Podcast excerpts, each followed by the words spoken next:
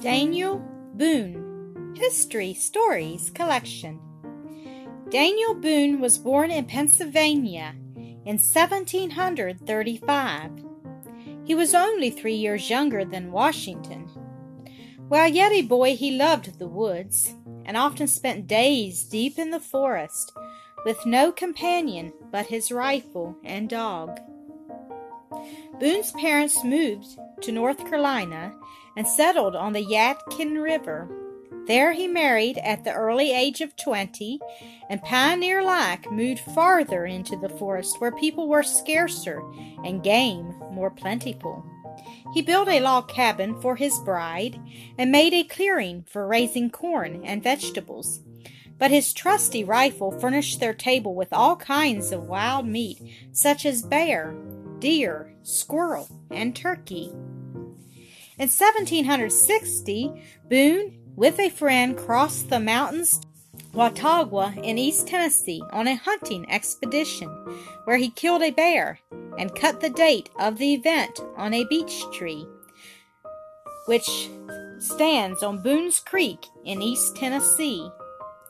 One of Boone's hunter friends came back from a journey across the Cumberland Mountains and told of the beauty of the land beyond its hills and valleys, its forests and canebrakes full of game. Boone was anxious to go. Too many people were settling near him, but Kentucky was a dangerous country, even if beautiful. It was called No Man's Land because not even Indians lived there, and also the dark and bloody ground because the tribes from the north and from the south met there in deadly conflict. Boone goes to the land of canebrakes and blue grass. While the people along the seacoast were disputing with the king, Boone and five companions, after climbing over mountains, fording rivers, and making their way through pathless forests, reached Kentucky, the land of salt springs, canebrakes, and blue grass. They built a log cabin and spent several months enjoying the wild life so dear to the hunter. But it was full of danger. Sometimes it was a battle with a father and a mother bear fighting for their little ones. The sneaking panther or the lurking wildcat threatened their lives. Now and then hundreds of buffaloes came rushing through the canebrakes. But danger from the Indians was present every moment. Day and night, sleeping in their camp or tramping through the woods, the hunters had to be ready for the death grapple. One day, Boone and a companion named Stewart were off their guard. The Indians rushed upon them and captured them. Boone and his companion understood the ways of the Indians and won their confidence. One night, as the Indians slept around the campfire, Boone arose and quietly awoke Stewart. They stole oh, silently from the camp and hastened by night and day back to their old camp, only to find it destroyed and their comrades gone. One day Daniel Boone saw his brother coming through the woods.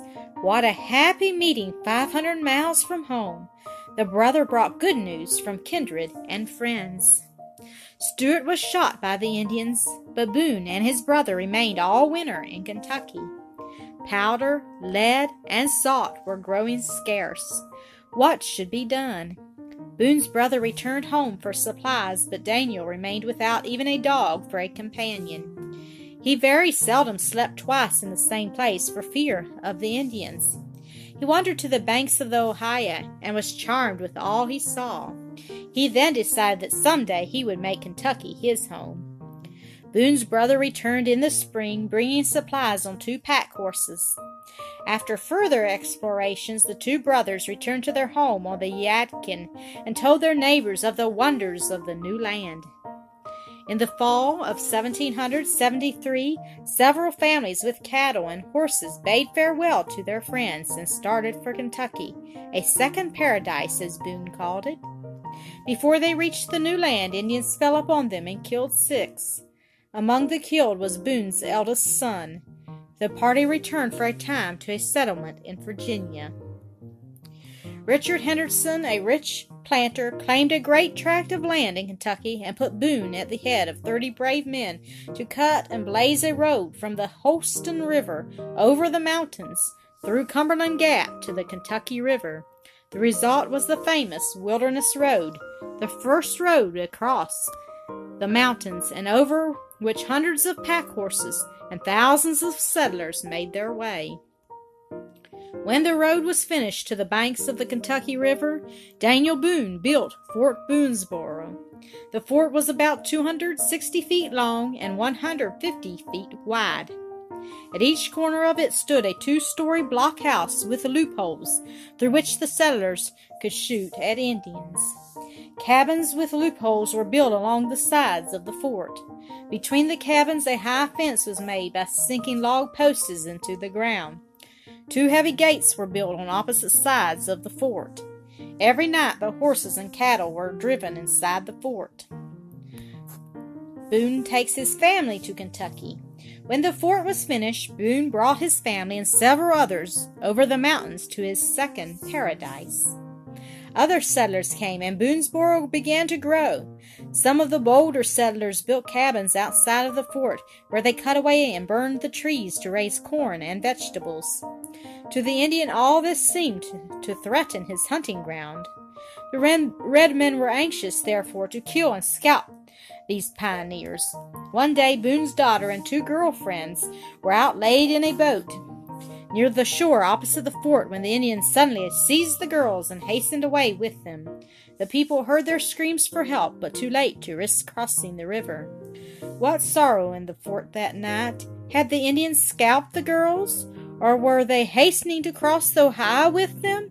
The next day, Boone with eight men seized their guns, found the Indian trail, and marched with all speed. What if the Indians should see the white men first? On the second day, Boone's party came upon the Indians building a fair and fired before they were seen. Two of the Indians fell, and the others ran away, leaving the girls behind, unharmed but badly frightened. The War of the Revolution was already raging east of the mountains, and the Indians were taking the side of the British. In April 1777, a small army of Indians crossed the Ohio and attacked Boonesboro.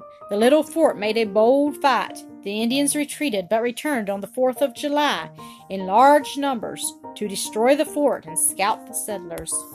For two days and nights the battle went on. The fierce war cry of the Indians filled the woods around the fort. The white men took deadly aim. The women aided by melting lead into bullets. The Indians again failed and finally retreated.